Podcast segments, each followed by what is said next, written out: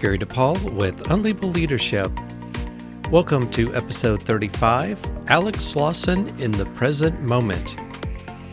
A quick shout out to listeners in Mexico, particularly in Jalisco, San Luis Potosi, and Guanajuato. With that, let's get started. Years ago, I worked at Lowe's Home Improvement in Mooresville, North Carolina, where I met Alex Lawson.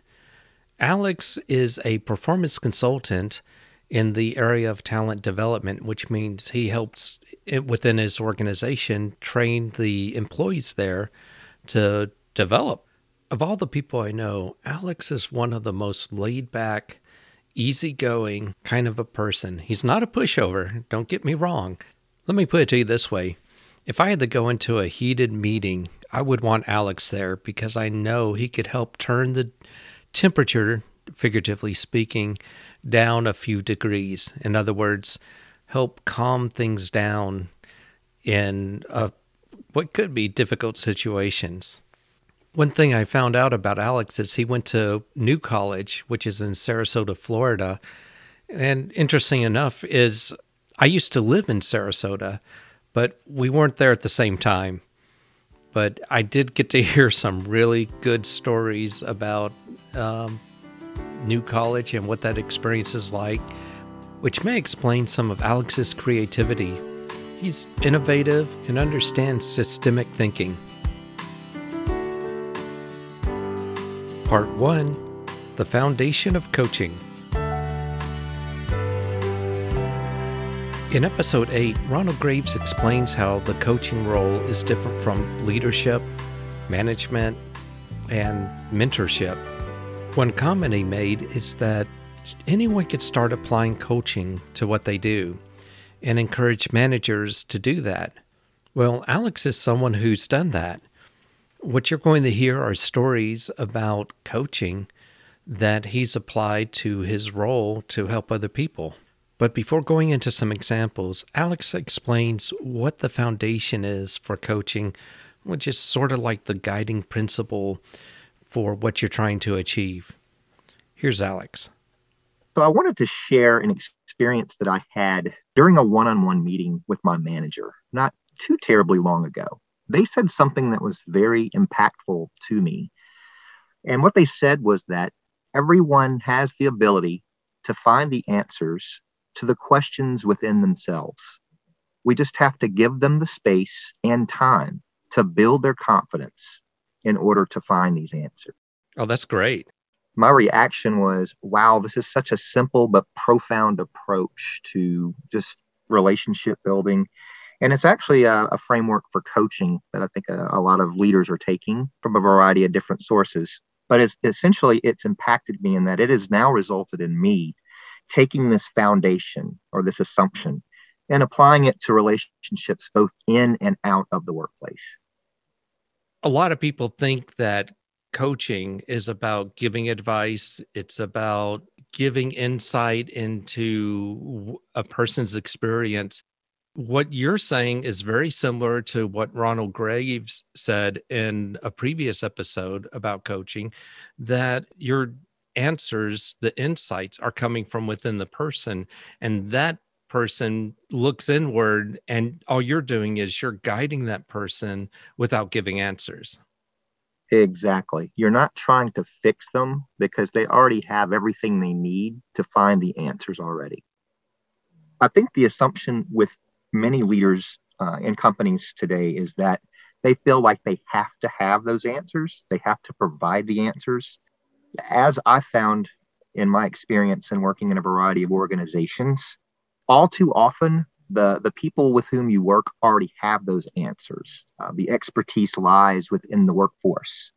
So there's not a need really to fix someone or provide the answers so much as to guide them toward those answers um, and the solutions that they inevitably have with a situation that they're most familiar with you know, this goes back to some of the leadership principles, in particular, the one I call it encourage change, which I should have called encourage growth, where you're helping others figure out what their development is and what they need, but you're not giving it to them and you're just you're just enabling them to find their path and determine what capabilities they need to develop in order to contribute more effectively.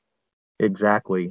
Being a learning professional now for, uh, wow, it's hard to believe, close to 20 years, I have found that the subject matter expertise and whatever it is that I may be working to provide a learning solution for often resides in the people that are doing the work day to day. It's not my job to come in and fix them or fix their behaviors. It's to take note of what their behaviors are so that then that can be shared with other people coming into a role new. So it's a similar concept, I believe. And that, again, you're not trying to fix the person, you're just trying to guide them towards the answers that are already within themselves. This is another Ronald Graves explanation. What you're contributing in the coaching conversation is you're outside the box and they're in the box. And when you're in the box, you can't see the same perspective. So you're able to give them some insights into what they're doing, what they're thinking, even even noting their behaviors that they would not pick up from being inside the box. Exactly. Exactly. It's all about perspective. Um, sometimes being in the box, you're so in the weeds that you can't see those guardrails that are that are out there, those patterns. But someone who is outside the box, they're not in there with you, but they can certainly help provide context and help you help yourself to navigate whatever that situation might be that you're facing. Part 2 Beginning New Chapters. Like leadership, coaching is something that you apply to your role from the perspective of your role. And what Alex explains is how he leveraged coaching to help someone on his team. Here's Alex to explain more. We had a new person start on our team, kind of taking this framework into mind. I was attempting to guide them on some of the things that they would be doing in the day to day. And they had some questions around them. And obviously, with some questions, there's a, a, certain amount of direction that you have to provide. This individual brought quite a bit of experience to the table. And some of the questions that they were asking I felt like they probably already knew the answers to. So I essentially found myself clearing my mind, listening to what they were saying, how they were saying it, the body language, and truly being in the moment, listening and noticing everything that was going on, noticing how I was interacting, noticing how they were interacting with me. And then I like to try to throw in some guiding questions along the way, not to direct them, but to help them find those patterns to decipher those answers themselves. And all too often, and in, this particular instance, this individual said, Yeah, I already knew that. You know, thanks for letting me talk through this particular scenario with you without telling them, Well, you should do this or you should do that, which tends to put people on the defensive because you feel like you're fixing them and they feel like you're, they feel like there's something wrong with them when you approach it from that perspective. But when you give them the space, you're approaching them as a fully resourceful individual that has those answers already and uh, you're just providing the the space and the time as i said before to find the answers and work through those solutions for themselves. It really really is a powerful way to relate with people to build work relationships to converse with them. And it's beautiful because it works inside and outside the office very effectively. You said something intriguing that the new hire that was coming in that you were helping was experienced I'm guessing that if you had someone starting on your team or within your group who had no experience or who's an intern, then being a little bit more directive is more to what they need. But if it's for this person who's more experienced, and the types of questions that the new hire was asking really fit well with the coaching model that you described. Exactly. There were certain proprietary things that they weren't familiar with within the organization that I had to kind of direct them on. But there were other higher level conceptual things that they had experience with at another place that essentially would look very similar to the current context in which we were having this conversation. So it allowed me to kind of pull back and let them explore and kind of talk through that process internally without intimidation. It was more from an exploratory or a curiosity perspective, if that makes sense. That makes sense. Yeah, definitely. I bet the person after these this conversation with you was feeling more confident. Absolutely, more confident. Our relationship has really grown, and uh, I would say overall, our entire team is is trying to approach this from a similar way. We're trying to interact with one another in a in a, in a more curiosity based mindset, if that makes sense. And it's really increased the level of trust and productivity. And just uh, the dynamics of the team are just a lot more productive and sincere now that we approach everybody from this perspective of you've got everything you need. I'm just going to help you find it yourself without trying to fix you.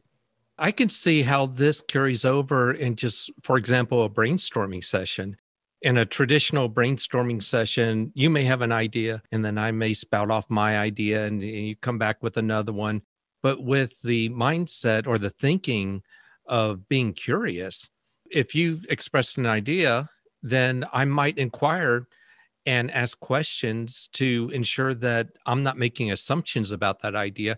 In my mind, I'm trying to understand what you're thinking and trying to get across and being willing to explore it versus the you know the back and forth. Exactly and i find myself in those instances asking a lot of how and what questions. Ah. so questions that really kind of get behind what they're saying and also again kind of point to those patterns that they might not be aware of. It's kind of directing them subconsciously to i guess examine more closely some of the issues that they, they may have a little trepidation about in my book nine practices of 21st century leadership I identified 26 leadership beliefs. One of them, number 15, says helping others figure out their development enhances their ability to contribute. I think coaching applies here or seems to be founded partially on that belief.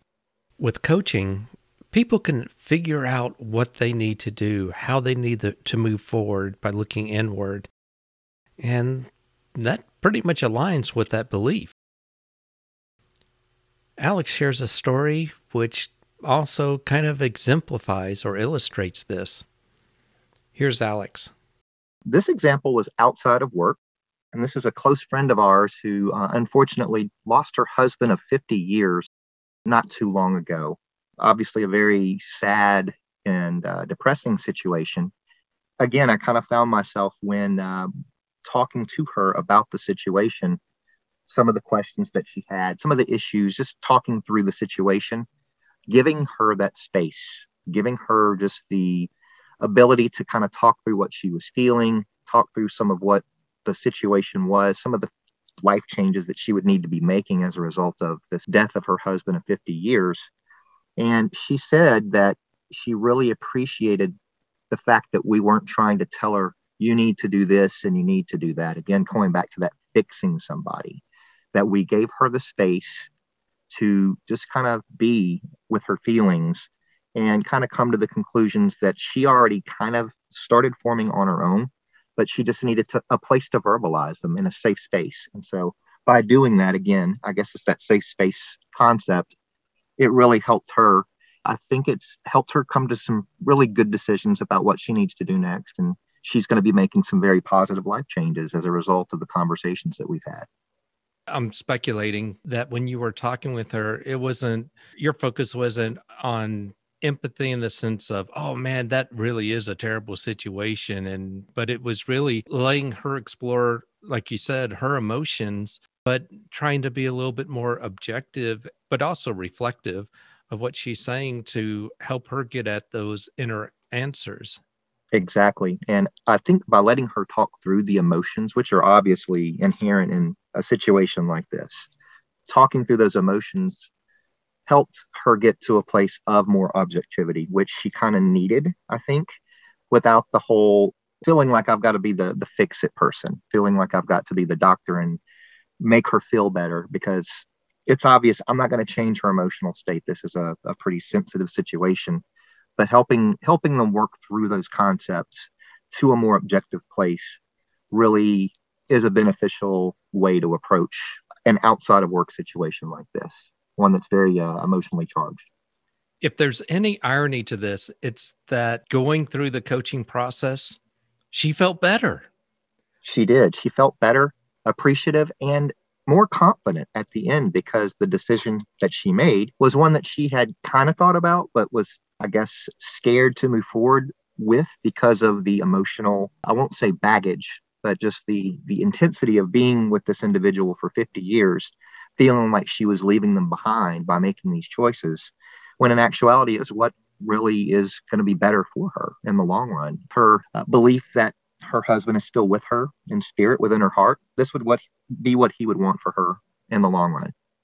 You actually were helping her give herself permission to move forward. Exactly. But with uh, with a different mindset or a different way of viewing her relationship from leaving the person behind, but in a sense that person is still with her, but in a different sort of way. Exactly.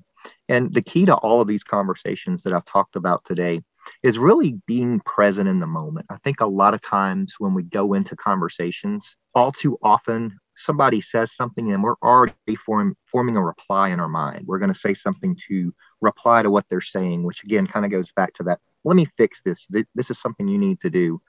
Instead of taking in what they're saying, how they're saying it, the context in which they're saying it, and truly taking it all in so that you're coming from an authentic place. And it really does convey and it makes them feel a lot more comfortable. But it also helps them, again, get to that place of curiosity and exploration that all too often they may be intimidated by because they feel like, you know, they're damaged. They're coming to you with a situation or a question. They feel like, oh, I should have known the answer to this, or I should be in a better state than that. But it is what it is. So you're helping them, again, kind of guide them through the terrain from that outside of the box perspective. And it really does come to help them come to a very powerful, empowering place.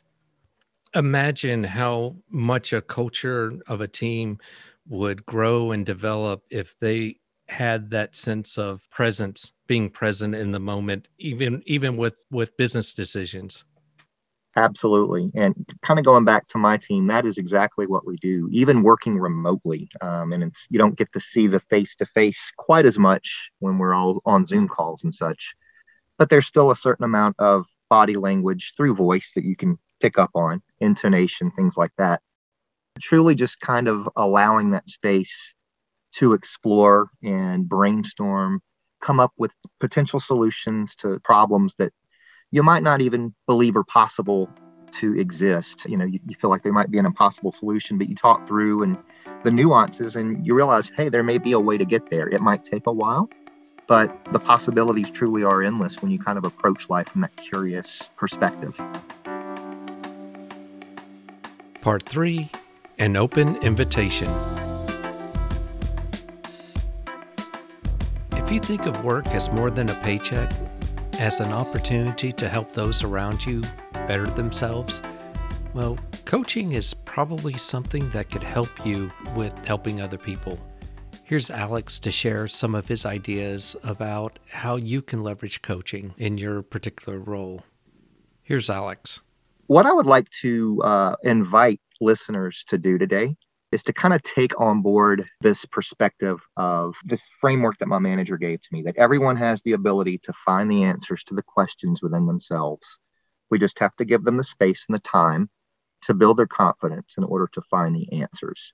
So I'm inviting everybody to take this perspective on. Let it inform the way that you converse with one another, whether it's a work relationship, a relationship with your significant other, with a family member, a friend, it's truly something that you can use in any context. Allow yourself to be a coach from outside the box. I really like that analogy that you're not in the weeds with them. You're helping to guide them to the answers that they already have within themselves. And just see if it makes a difference in the way you converse with these individuals, inside or outside of work. And I'm willing to bet that you will see a positive change take place with your work relationships, the work that's being done, but also those personal relationships outside of the workplace, the level of trust that's built, and just the sense of peace and wholeness that results when everybody kind of comes to the table as an equal partner. That's what I'd like to invite everybody to do and just see if it works for you. It's worth a shot. When doing this, be present in the moment, focus on what the other person is saying and be curious and inquire.